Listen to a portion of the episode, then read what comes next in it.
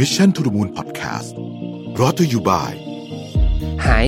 มูดโฟมล้างมือ ให้มือสะอาดนุ่ม ไม่กลัวแบคทีเรีย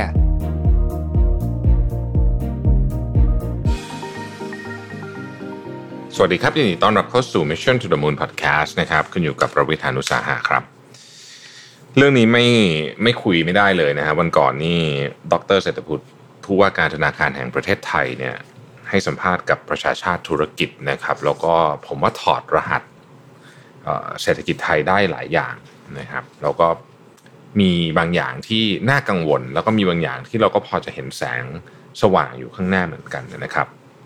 ซึ่งแน่นอนว่าการสัมภาษณ์ครั้งนี้เนี่ยเกิดขึ้นท่ามกลางโควิดระลอก 3 ที่ระบาดอย่างหนักนะครับ เรามาฟังกันว่ามีประเด็นอะไรสำคัญบ้างผมขออนุญาตย่อนะฮะแล้วก็พูดบางส่วนแล้วก็อาจจะเสริมข้อมูล ที่ผมไปอ่านมาจากที่อื่นด้วยเนี่ยนะครับ ประเด็นที่หนึ่งเนี่ยนะฮะคือเศรษฐกิจเนี่ยจะฟื้นช้านะครับ ต้องบอกว่าความเสี่ยงที่เข้ามาจากการระบาดระลอกนี้เนี่ยนะครับ มันมันทำให้สิ่งที่คาดการณ์ว่าจะแย่อยู่แล้วเนี่ย แย่หนักลงไปอีกนะฮะแล้วก็การฟื้นตัวเนี่ยมันก็จะยิ่งไม่เท่าถึง หนักขึ้นไปอีก ด้วยเหตุผลที่ว่าประเทศไทยเนี่ยพึ่งพาการท่องเที่ยวมากกว่าเพื่อนบ้านยกตัวอย่างดรเศรษฐพุทธยกตัวอย่างมาเลเซีย มาเลเซียเนี่ยปีที่แล้วลบห้าเราลบหกนะครับปีนี้มาเลเซียคาดการณ์จะกลับมาบวกห้านะครับแต่ของเราเนี่ยตอนแรกนะตอนแรกเนี่ยกะว่าจะบวกสักสามนะฮะแต่แต่ว่าตอนนี้ไม่รู้จะเท่าไหร่แล้วนะครับเพราะว่าเจอโควิดระลอกสามเข้าไปนะครับ นี่คือภาคการท่องเที่ยวนะฮะภาคการส่งออกซึ่งเป็นอีกภาคหนึ่งที่สำคัญเนี่ยก็ฟื้นตัวช้ากว่าชาวบ้านเขาเรา เราอยู่เราส่งออกสินค้าที่ไม่ได้โตเร็วนะครับบางคนอาจจะบอกอ้าวเรามีชิ้นส่วนอิเล็กทรอนิกส์ใช่ไหมแต่ชิ้นส่วนอิเล็กทรอนิกส์ของประเทศไทยเนี่ยเป็นชิ้นส่วนอิเล็กทรอนิกส์ที่เกี่ยวข้องกับอของที่มันไม่ได้โตมากเช่นอุปกรณ์คอมพิวเตอร์ ไม่เหมือนกับชิ้นส่วนอิเล็กทรอนิกส์ที่เอาไว้ทำโทรศัพท์มือถือเป็นต้นนะครับ เพราะฉะนั้นเนี่ยการฟื้นตัวต้องใช้เวลา แล้วก็จะฟื้นตัวช้าสามเปอร์เซ็นที่ว่า ดูแล้วดูทรงแล้วเนี่ยนะครับหลังจากที่ตอนนี้เนี่ยมีหลายสำนักเริ่มออกมาประมาณการตัวเลขใหม่เนี่ยก็ไม่ถึง 3%แล้วนะฮะอันนั้นคือข้อที่หนึ่งซึ่งก็คือภาพรวมก็คือน่ากังวลครับแล้วเราเพิ่งอยู่กันแค่เดือน4เองเรายังไม่รู้จะเกิดอะไรขึ้นอีก 8 เดือนเนี่ยนะครับ ข้อที่2เนี่ยแรงงานไทย 50%เป็นอาชีพอิสระนะครับถ้าพูดถึงเรื่องของการท่องเที่ยวเนี่ยมันกินอืม GDP ประมาณสัก12%นะครับแต่ว่าแรงงานเนี่ยนะฮะ20%นะฮะแรงงานอยู่ในภาคท่องเที่ยวเนี่ยจ้างงาน 20%นะครับ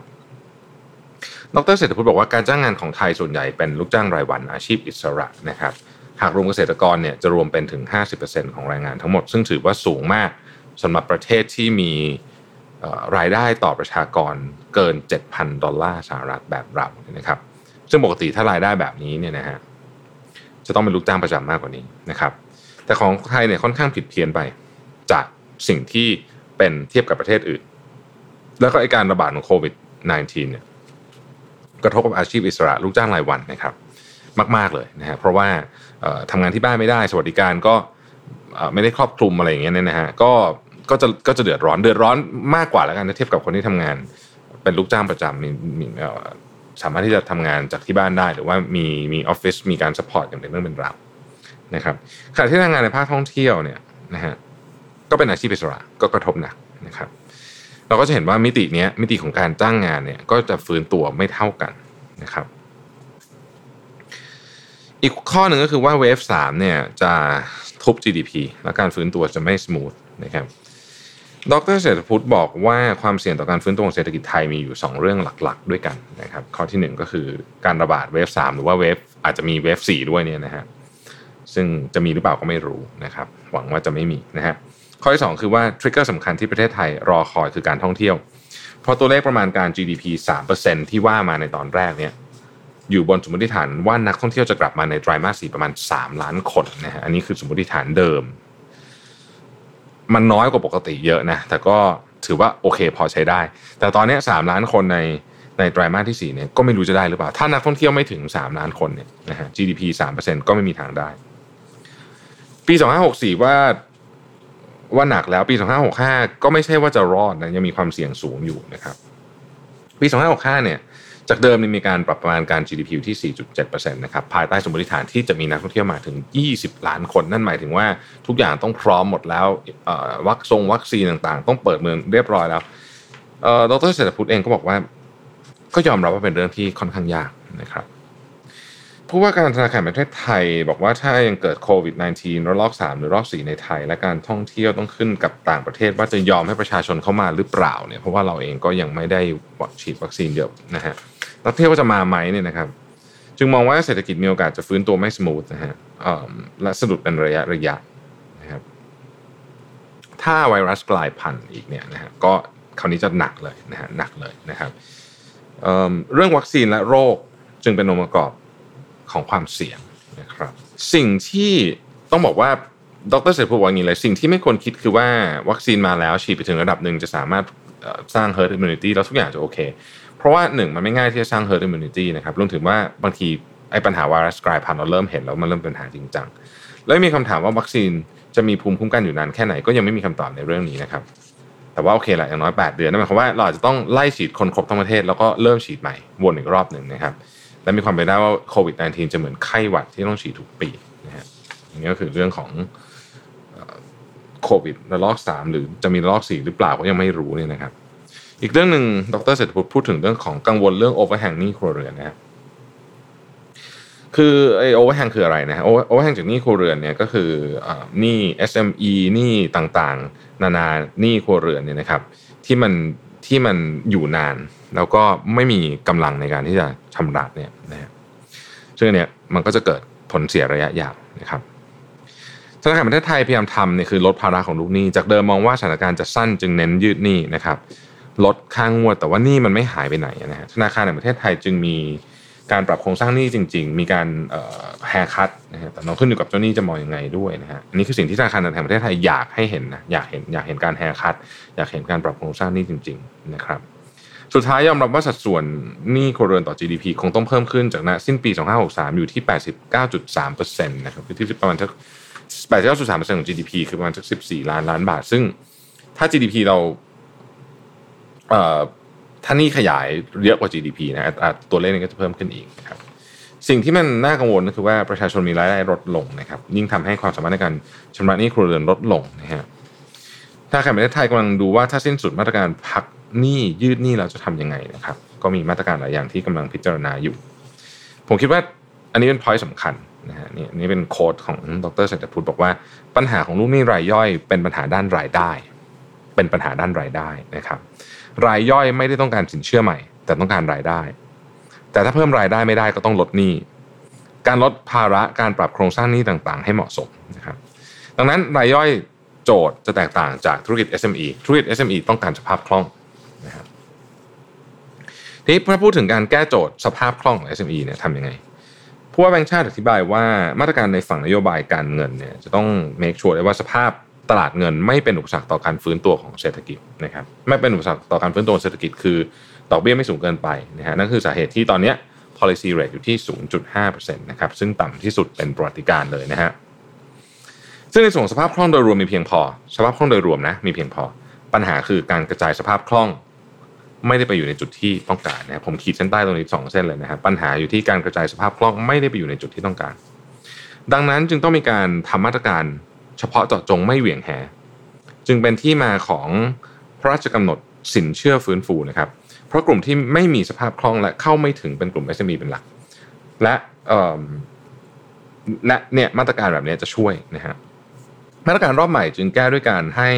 บสยบสยนะครับบสยก็คือบรรษัทประกันสินเชื่ออุตสาหกรรมขนาดย่อมเนี่ยนะครับ เข้ามาช่วยค้ำประกันสินเชื่อ 40%ของพอร์ตรวมแต่ละแบงค์นะฮะ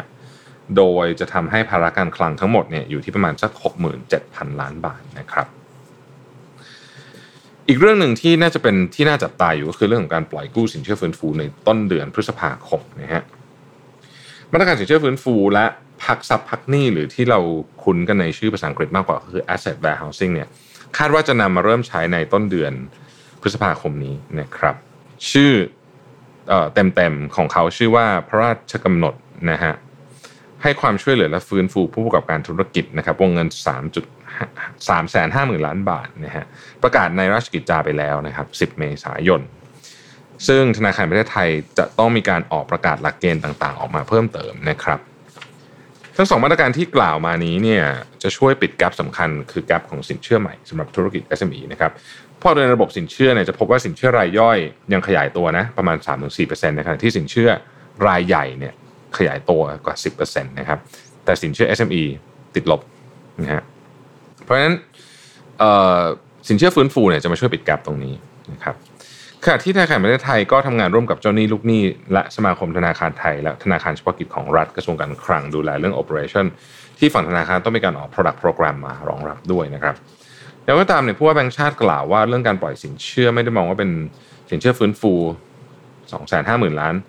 จะทะลักออกมาในระยะเวลาสั้นๆ เพราะมองว่าวิกฤตรอบนี้ยืดเยื้อจึงออกแบบมาตรการเน้นระยะยาวนะครับ เพราะไม่รู้ว่าจะมีการระบาดอีกกี่ระลอกโดยมองไว้ที่3เฟสด้วยกันนะครับเฟสสามเฟสคืออะไรนะฮะเฟสที่1นะครับเป็นการปล่อยกู้เพื่อเงินทุนหมุนเวียนจ่ายเงินเดือนพนักงานนะฮะนั่นคือเฟสที่1นะครับเฟสที่ 2 กู้เพื่อซ่อมแซมปรับปรุงและเตรียมเปิดกิจการนะฮะอันนี้เป็นขารีแฮบแล้วนะฮะแล้วก็อีกอันนึงก็คือว่ากู้เพื่อขยายกิจการเมื่อธุรกิจ กลับมาเปิดเต็มที่นะครับ เพราะว่าแต่ละคนเนี่ยสปีดย่อมไม่เหมือนกันนะฮะอีกอันนึงคือเขียนสัญญามาตรฐานพักทรัพย์นะครับ ดรเศรษฐพุทธอธิบายว่าสำหรับมาตรการพักทรัพย์พักหนี้ เนื่องจากเป็นของใหม่จึงต้องมีการทำเป็นสัญญามาตรฐานเพื่อรู้นี้สบายใจว่าการเขียนสัญญาจะไม่ถูกเอาเปรียบนะครับ โดยกำลังคุยเน้นจัดการแนวทางปฏิบัติให้ smooth and effective effective มากที่สุดที่จะทำได้นะครับ ดรเศรษฐพุทธกล่าวว่าพักทรัพย์พักหนี้ เรียกว่าเป็นการปรับโครงสร้างหนี้แบบเข้มข้นก็ได้ คือเป็นกรณีลูกหนี้ไม่มีรายได้เข้ามา เช่นโรงแรมเปิดอยู่ไม่มีใครไปอย่างเงี้ยนะฮะอาจจะเป็นเพราะอยู่ในภาคธุรกิจท่องเที่ยวสมมุติเนี่ยนะดังนั้นเนี่ยทางที่ดีก็คือฟรีซไว้คือแช่แข็งเอาไว้เลยนะครับโดยการตีโอนซับชำระหนี้มาไว้นะฮะแล้วก็ลูกหนี้มีสิทธิ์จะซื้อคืนนะฮะซึ่งเหมาะกับกลุ่มที่มองว่าธุรกิจระยะยาวของเขาเนี่ยมีศักยภาพยังไงท่องเที่ยวยังไงก็ต้องฟื้นนะครับ จึงมีโอกาสกลับมาซื้อคืนได้ โดยปรับให้สอดคล้องกับแนวโน้มและการฟื้นตัวของเศรษฐกิจ นะฮะฟิตกับบรดนะฮะความเสี่ยงที่ยังมีเยอะอยู่นะครับ แล้วก็ต้องเน้นยืดหยุ่นนะฮะแล้วก็เป็นระยะยาวด้วยนะครับดรเศรษฐพุทธบอกว่าธนาคารประเทศไทยเนี่ยพร้อมช่วยนะพร้อมออกมาตรการเพิ่มเติมนะฮะที่จะทำไปมากกว่านี้อีก มีคนถามว่าทำไมถึงไม่ออก QE นะครับเหมือนต่างประเทศนะฮะดรเศรษฐพุทธมองว่าตอนนี้ไม่มีความจำเป็นและเหตุผลที่ต้องทำเพราะสภาพคล่องโดยรวมยังมีอยู่ครับและการทำ QE ในประเทศไทยเนี่ย จะไม่ได้รับผลเหมือนต่างประเทศบริบทต่างกันเยอะนะฮะเพราะต่างประเทศเป็นต่างประเทศเป็นประเทศพัฒนาแล้ว ตลาดการเงินพึ่งพาพันธบัตรนะฮะแต่เมืองไทยตลาดการเงินพึ่งพาแบงก์นะและคนที่ได้ประโยชน์ที่สุดคือรายใหญ่ที่ออกบอลนะฮะ SME ไทยเป็นกลุ่มที่ธนาคารแห่งประเทศไทยห่วงไม่ได้ออกบอลนะครับ อันนี้ส่งเรื่องนี้เลยจะไม่มากนะครับ สุดท้ายฮะผมว่านี่แหละคือหัวใจนะครับ แล้วก็เป็นสิ่งที่สำนักข่าวต่างๆเนี่ยก็ดึงเรื่องนี้ไปพูดกันเยอะนะครับ ผมขออนุญาตอ่านเลยเพื่อไม่ให้มีการผิดพลาดนะครับ ดรเศรษฐพุทธกล่าวว่ามาตรการที่สำคัญที่สุด และของจริงของวิกฤตนี้คือฉีดวัคซีน มาตรการอย่างอื่นคือซื้อเวลา ต้องบอกว่าวัคซีนคือพระเอก ตัวอื่นเป็นรองหมด รวมถึงนโยบายการเงินการคลัง เพราะถ้ายังแก้ปัญหาโรคระบาดไม่ได้ ทุกอย่างจะวนลูปอยู่ในวงจรอุบาท กับการระบาดอีกรอบเยียวยาอีกรอบ ดังนั้นการฉีดวัคซีนเป็นหัวใจ แต่ต้องยอมรับว่าประเทศไทย การฉีดวัคซีนยังช้า และโอกาสการสร้าง herd immunity หรือภูมิคุ้มกันหมู่ยังไม่ได้ ขอเน้นนะครับ การฉีดวัคซีนคือหัวใจนะมาตรการอื่นเนี่ยเป็นเพียงการซื้อเวลาเท่านั้น แล้วเรายังฉีดได้ช้ามาก ถามต่อว่าเศรษฐกิจไทยหลังโควิด -19 จะเป็นยังไงนะครับดรเศรษฐพุทธกล่าวว่าวิกฤตรอบนี้โดนจุดอ่อนสำคัญของประเทศไทยที่พึ่งพาการท่องเที่ยวสูง และเมื่อโดนโควิด -19 เครื่องยนต์ที่ขับเคลื่อน การเติบโตก็ดับลงนะฮะ ถามว่าหลังจากนี้มีเครื่องยนต์อะไรบ้างนะครับก็ยังเห็นไม่ชัดเรามี Thailand 4.0 และ 10 อุตสาหกรรมใหม่ New S Curve แต่ก็ยังไม่เห็นเป็นรูปธรรมอย่างก็ตามเนี่ยการเติบโตของเศรษฐกิจไม่ใช่แค่ตัวเลข GDP แต่ที่สิ่งที่ธนาคารห่วงธนาคารประเทศไทยห่วงที่สุดคือรายได้ประชาชนและการจ้างงานนะครับดรเศรษฐผู้ปิดท้ายแบบนี้ครับบอกว่าปัญหาคือประชาชนรายได้ไม่พอ นักศึกษาจบใหม่ให้ทำอะไร การจ้างงานในระยะข้างหน้าจะมาจากตรงไหน เครื่องยนต์ขับเคลื่อนเศรษฐกิจตัวใหม่คืออะไร นี่ยังไม่มีคำตอบชัดเจน อย่างไรก็ตามประเทศไทยต้องมีแผนว่าเศรษฐกิจข้างหน้า ที่ไม่ต้องพึ่งพาท่องเที่ยวมากเหมือนเดิมคนหน้าตาเป็นอย่างไร และหากนักท่องเที่ยวต่างชาติไม่กลับมา 40 ล้านคนเหมือนที่เราเคยทำได้ในปี 2019 แล้วเนี่ย capacity โรงแรมที่พักธุรกิจบริการต่างๆ ที่เหลืออยู่จะทำอย่างไร นี่คือโจทย์ที่ต้องช่วยกัน ขณะที่ในส่วนของธนาคารประเทศไทย ก็ทำได้แค่นโยบายการเงิน ออกมาตรการให้สินเชื่อระยะยาว และมีช่องทางฟื้นตัวได้ แต่นั่นคือการแก้ปัญหาที่ปลายเหตุนะครับนี่คือคำสัมภาษณ์ของ